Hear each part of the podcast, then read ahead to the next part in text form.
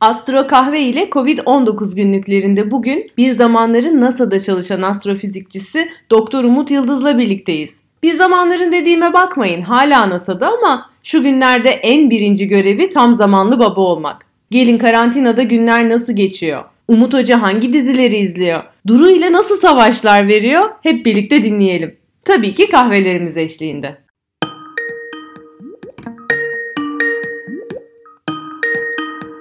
Merhaba Umut, nasılsın? Kahveni nasıl alırsın?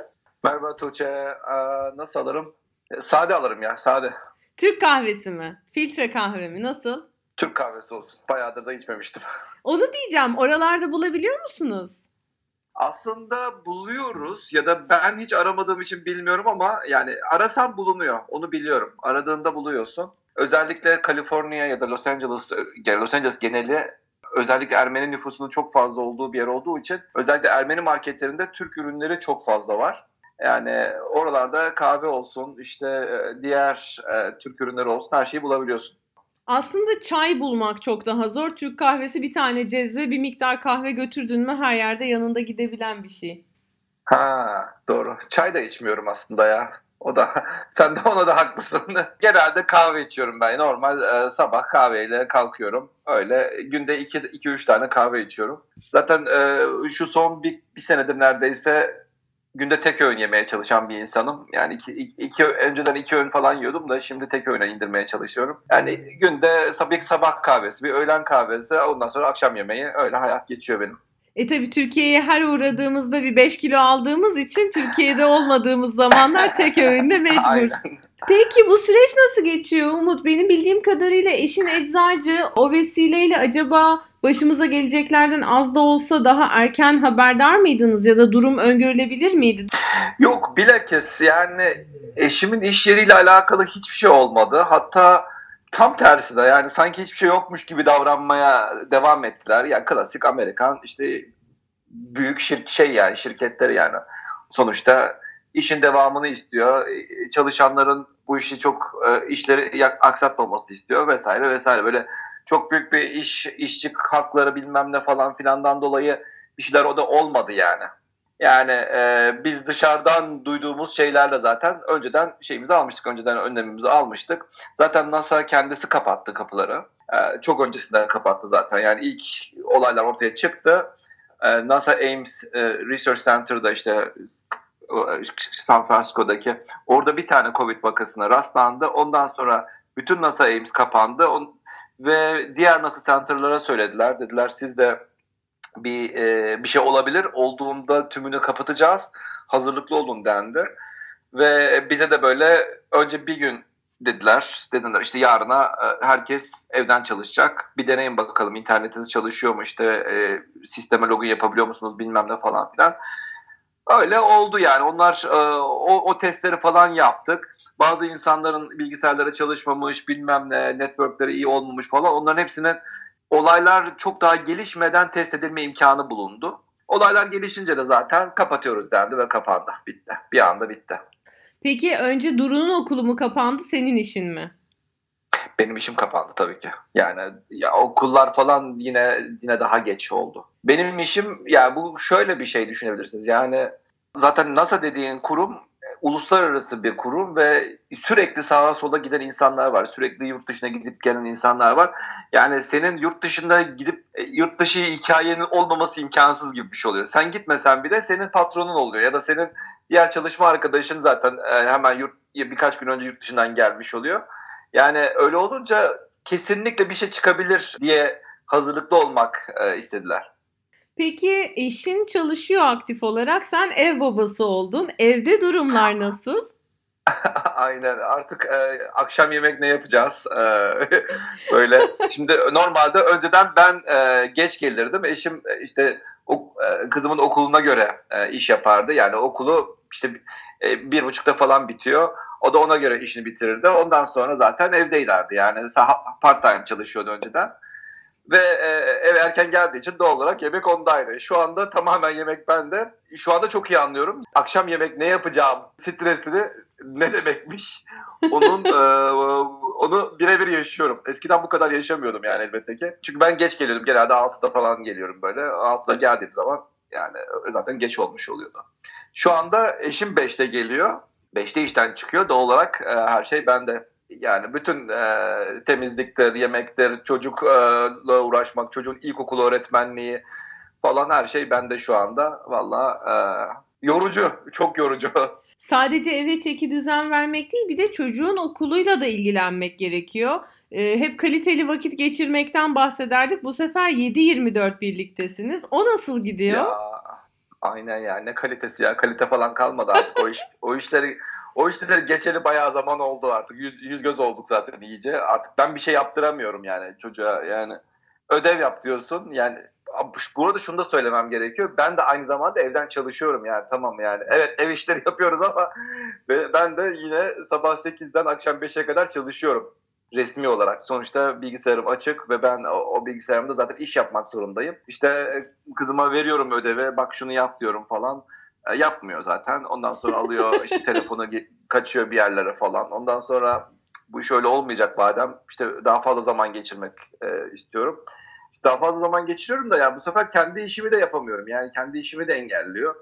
Ya bir orası bir orası ya iki tarafı aynı anda idare etmek e, zor. Bu sefer yani normal işimi geç saatte e, bitirmek zorunda kalıyorum falan filan. Yani hayat daha da zorlaştı. Yani benim için evde aslında hep bunu hayal ederdim böyle ya evde yaşayayım oh rahat rahat yani işe gitme falan filan böyle rahat rahat olurum falan diye düşünüyordum da tam tersiymiş ya. Yani gerçekten şu anda işe gitmeyi çok özledim. Sabah 8 akşam 5 çalışıyorum diyorsun. Bize kısaca ne yaptığından bahseder misin? NASA'da Jet Propulsion Laboratory'de bağlısın bildiğim kadarıyla.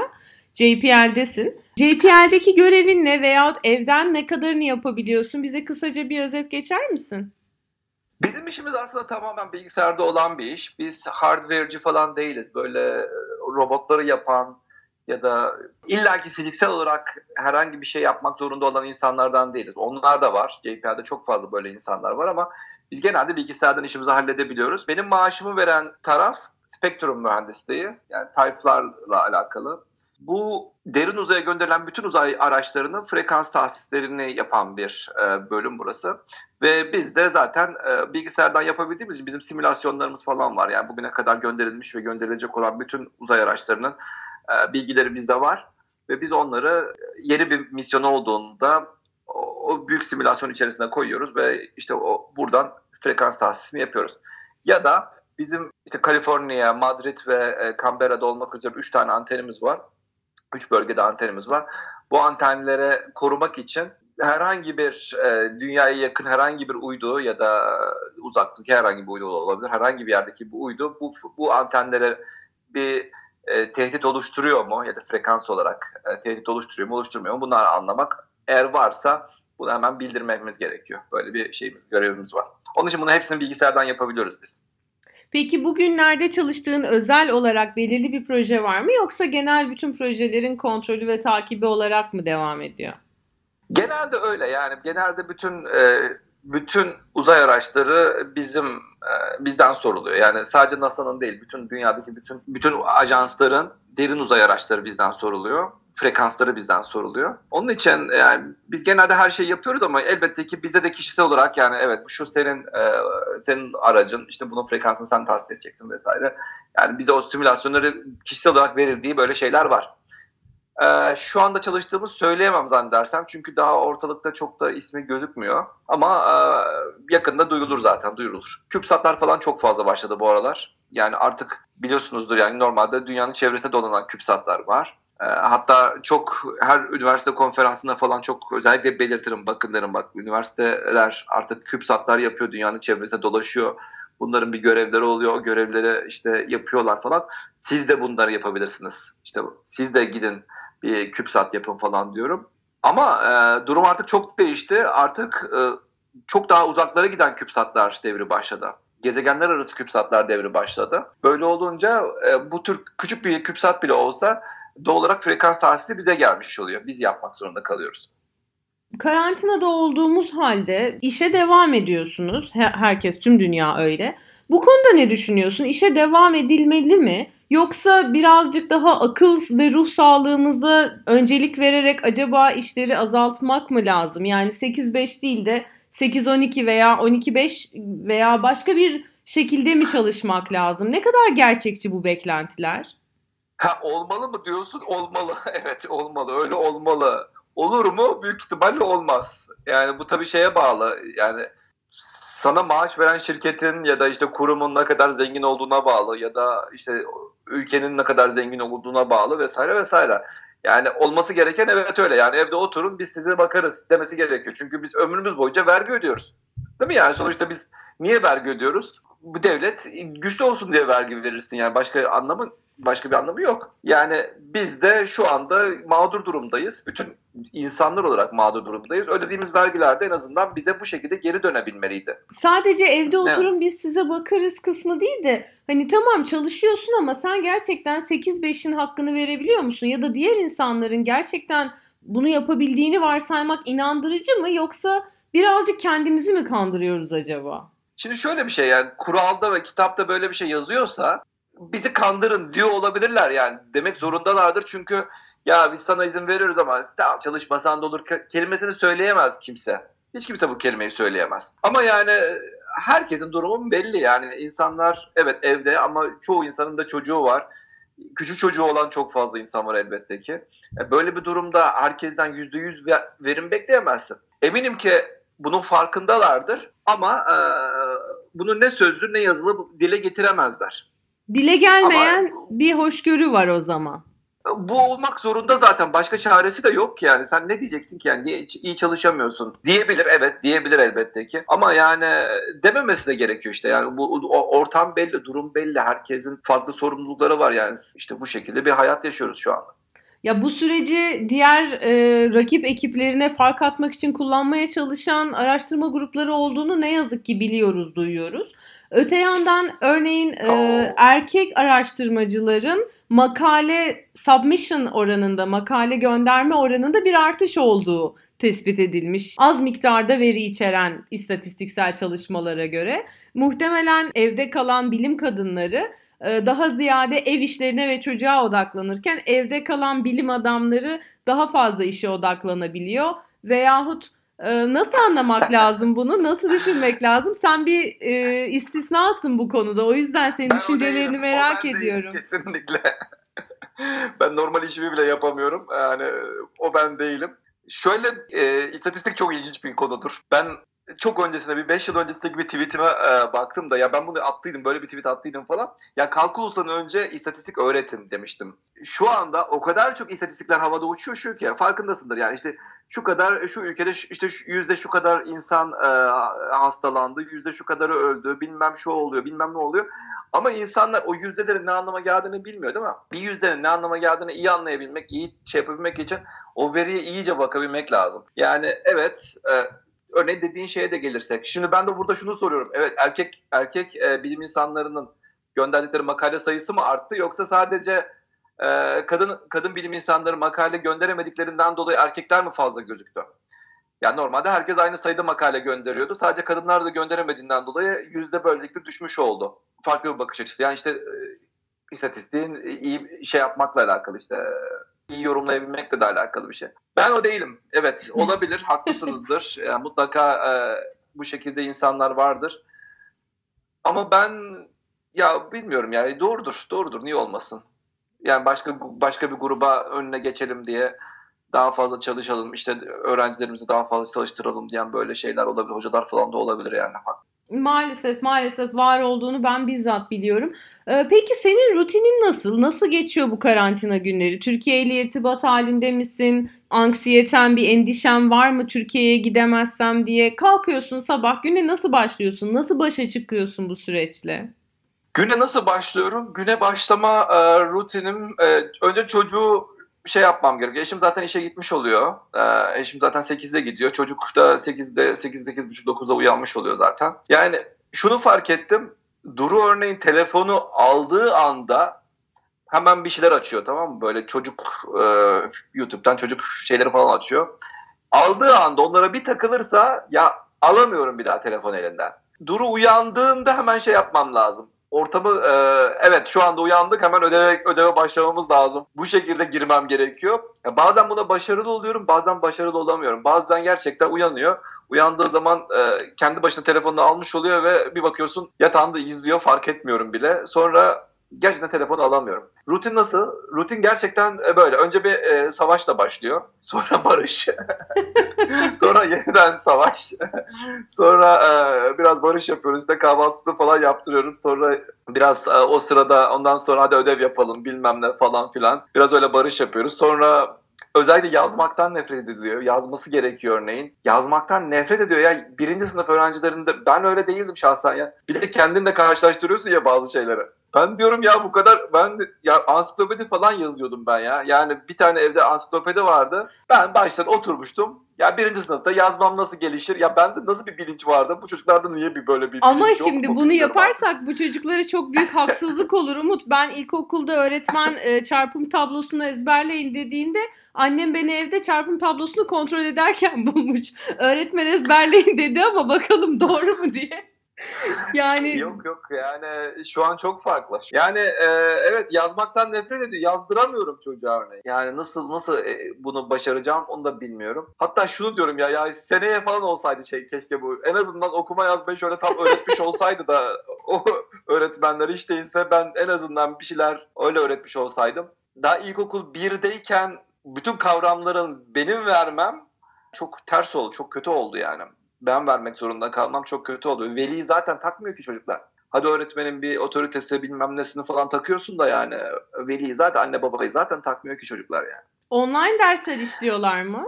Ya olmadı ya bizim okulda olmadı yani belki çocukları yüksek sınıflarda oluyormuş da yani bizim sınıfta yapmadılar. Bizim e, birinci sınıflara yaptırmadılar online şeyleri. O, o biraz o, o çok kötü çok kötü zamanda denk geldi işte bizimki ya. Onu bilmiyorum o bunun etkileri gelecekte nasıl şey yapacak, nasıl etkilenecek? Nasıl İlkokul bir öğrencisini sınıfta bile disipline etmek zorken değil ki bilgisayar başında herhalde imkansız Aynen. olduğu için vazgeçmişlerdir.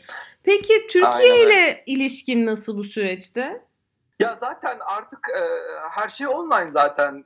Önceden Türkiye ile ilişkim nasılsa aynen devam ediyor. Türkiye'deki insanlarla, arkadaşlarım olsun, işte çevremdeki insanlar olsun böyle konuşmalarım zaten devam ediyor. Aynı şekilde devam ediyor. O benim için değişmedi. Yani önceden de aynı şekilde her şey online hayatımız vardı Türkiye'deki insanlarla. Şu anda aynı şekilde online. Çok da bir fark olmadı o konuda. Dışarı çıkmadığımız için kafamız elbette ki şey değil yani. Böyle bir rahat değil.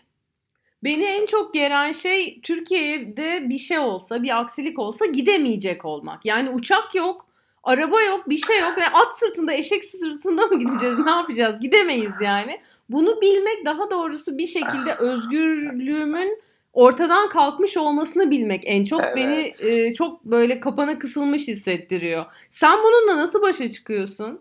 Yok yok evet haklısın yani. Yok senin yine eşek sırtında gitme şansın var ama ben bir de tekneye binmek zorundayım. Yani okyanusu geçmek zorundayım. Sen Polonya'dan en azından yani birkaç ayda sürse gidebilirsin de. Ben önce bir tekneye falan bineceğim, okyanusu geçeceğim. Oradan sonra oradan sonra ben eşeğe bineceğim artık falan filan yani. Yok e, ben şeyi fark etmiştim. 26 Mart mıydı neydi bir e, Türk Hava Yolları'nın bir tweet'i vardı pardon Los Angeles konsolosluğunun tweet'i vardı. Türk Hava Yolları Los Angeles'tan son uçuşunu işte 26 Mart mıydı öyle bir günü gerçekleştirecektir. Ee, haberiniz olsun falan diye. Bir baktım ya evet ya şu anda gerçekten dünyanın öteki yakasında kaldım ya falan dedim böyle. Ya bir şey olsa Türkiye'ye gitmek istesem gerçekten son uçak 26 Mart'ta kalktı ve bir daha gidemeyeceğim. O anda böyle gerçekten çok uzakta olduğumu fark ettim ya. Normalde aynen diyorsun ya bir güvence var yani uçağa binersin atlar gidersin yani o güvence var yani evet vakit alabiliyor ama gide, gidebileceğim bir güvence var. Şu anda o güvencemiz yok örneğin. Yani uzakta olmanın e, ne demek olduğunu o anda hissetmiştim. Ha şu anda nasıl başa çıkıyorum? Şu anda zaten e, bu tür şeylere çok düşünecek vakit kalmıyor çocuktan. Sürekli Herhalde e, bütün podcast'ın yarısı çocuktan şikayet etmekle geçti.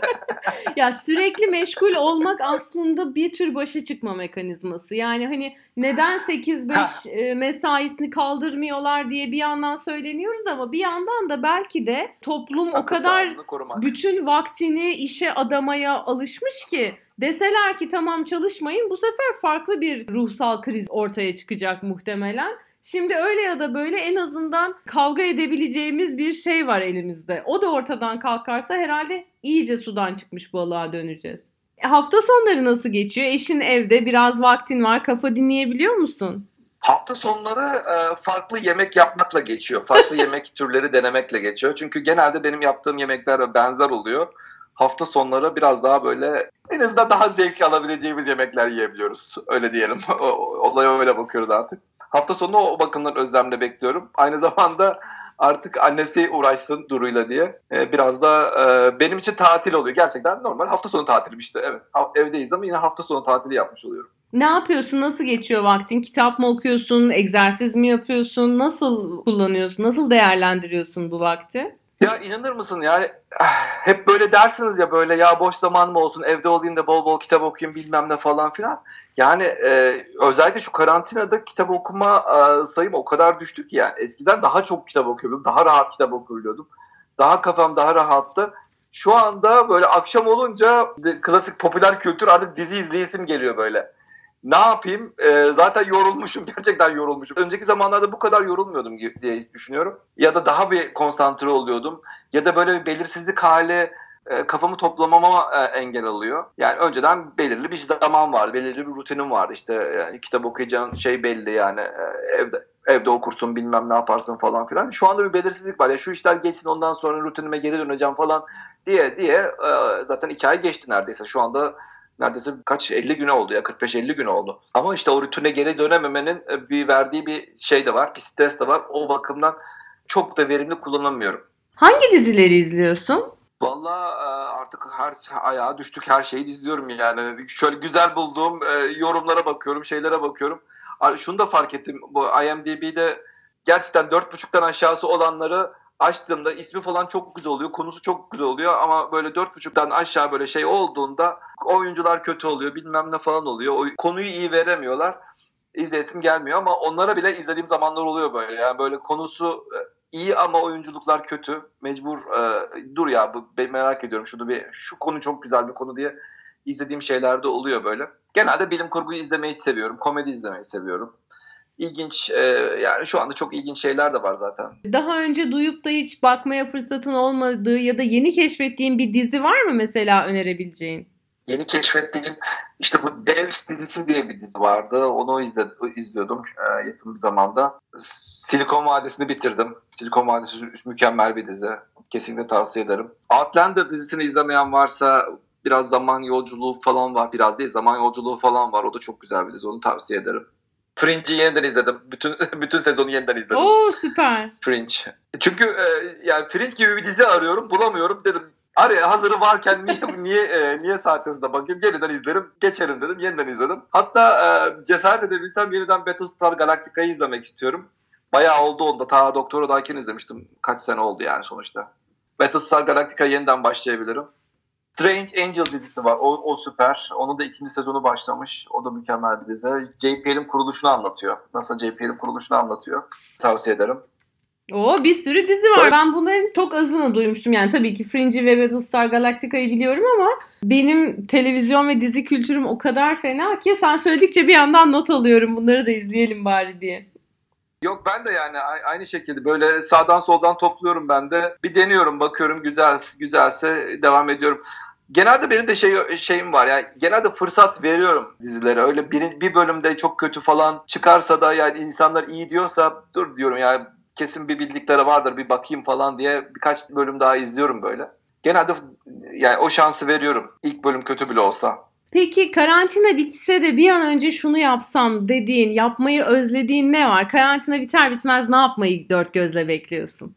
Amerika'nın e, road tripleri çok e, güzeldir. Böyle bir yerden bir yere gitmek istediğinde böyle yol yol yol bitmez Amerika'da malum. Amerika büyük bir ülke basarsın gaza oradan işte doğuya doğru gidersin ya da kuzeye doğru gidersin. Bunları özledim ya bir yerden bir yere gitmeyi bir şeyler yapmayı yani bir yeni yerler görmeyi falan onları özledim.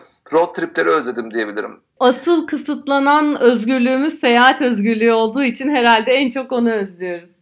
Aynen öyle. Aynen. Aynen öyle. Peki Umut eklemek istediğin bir şey var mı bize son olarak? Ben çok teşekkür ediyorum vakit ayırdığın için bu yoğun ve duru dolu günlerde.